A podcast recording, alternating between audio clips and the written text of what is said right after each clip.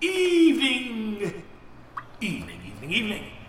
You know, for many an evening, we have chatted. We, of course, being myself, you, God, mm-hmm, and Tony the toilet. Now, granted, Tony has been a quiet participant.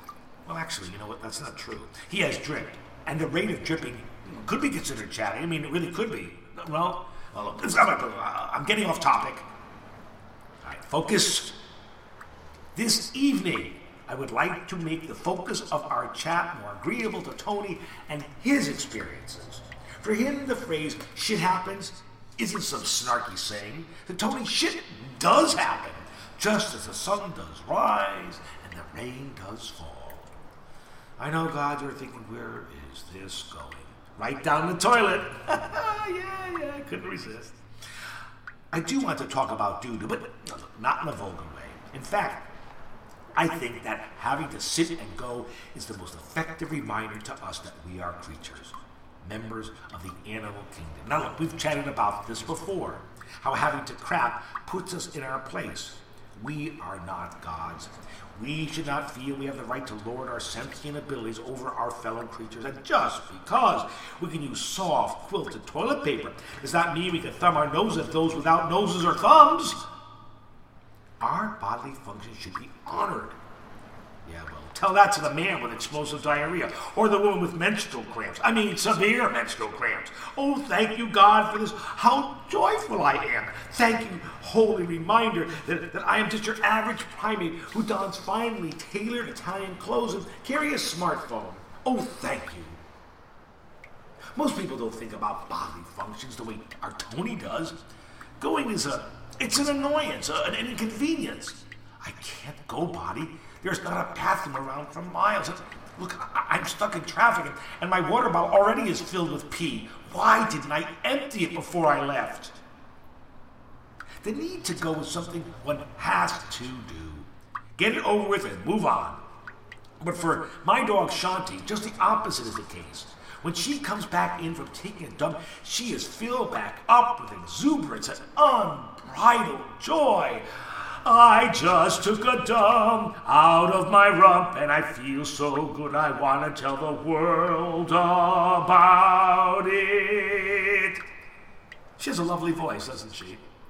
Granted, there are those humans who, who actually use the bathroom as a way to hole up and read, but that's not the same. It's, it's not the spiritual experience that Shanti, my dog, has. For her, this is a wondrous part of her day. But what if this part of our shared day never happened? I mean, what if there was no need to have the use of a toilet anymore? Mean, I've even teased about this. When a friend of mine has to use the bathroom, I've turned said, Oh, using the bathroom? Ha! How passe. I have evolved. Haven't taken a crap in, well, over a year. Right, Buffy? But what if that did happen? What if your creatures one day didn't have to get rid of the remains of their day? Would that be a good thing for evolution?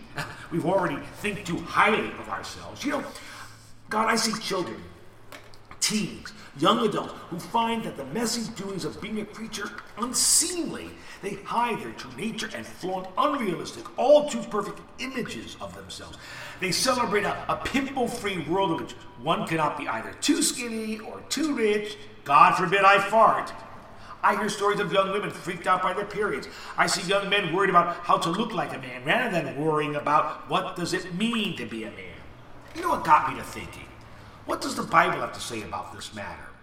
I did some research, and when it comes to chatting about the human body, we hear words like uh, cherish, I am a vine, sin, temptation. Well, I guess that's all well and good, but there's nothing about taking a whiz or squatting to remove what the body no longer needs or wants. Why is there no mention of our true bodily nature? I mean, come on. Is this subject unholy? If the body is holy, then surely what comes out of it must be holy as well.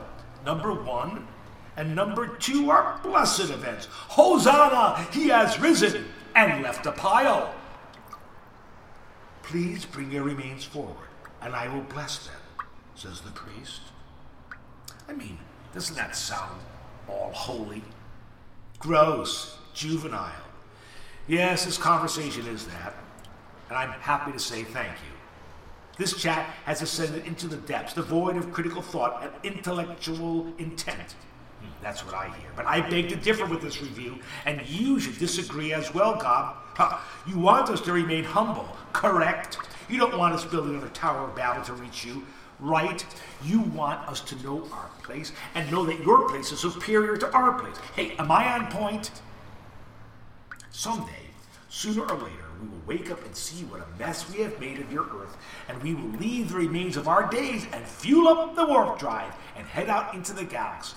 And do you really think we will be quiet, humble about such an historical event? Ha! No! We will be full of our pride. We will be full of shit. So let us not be full of shit. Let us be mindful of the powers of evacuation and shout, Hallelujah! Let it remind us that no matter how much we evolve, we will never be gods as we travel the universe. We are animals, and for all our cognitive prowess and physical strength, we are quickly paralyzed by fear when we hear, We've run out of toilet paper! And let us all say, Amen.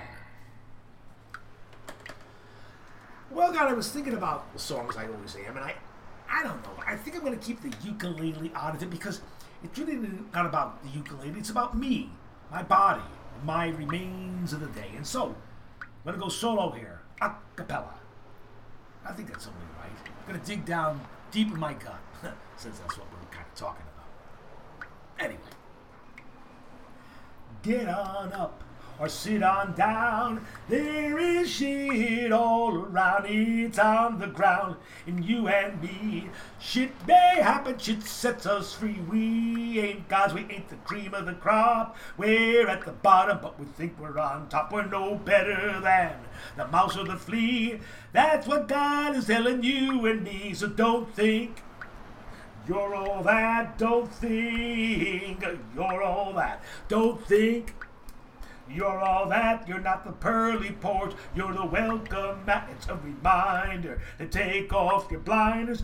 No need to ask for a finder's fee. You're not all you think you are. You ain't all you claim to be. Look in the mirror on the toilet seat. See yourself for who you be. Don't put on airs. Don't make false claims. You're just the sum of your remains. So don't think you're all that. Don't think. You're all that. Don't think. You're all that, you're not the pearly porch, you're the welcome mat. Don't think you're all that, don't think you're all that, don't think you're all that, you're not the pearly porch, you're the welcome mat. Don't think you're all that, don't think you're all that, don't think you're all that, you're not the pearly porch, you're the welcome mat.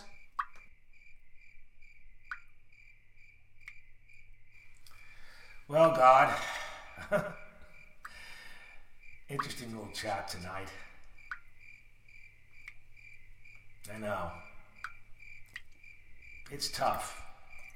It's tough to keep one's ego outside the door. It's a fire that you don't want to put out, but you do need to control it. It's ego that keeps me up at night.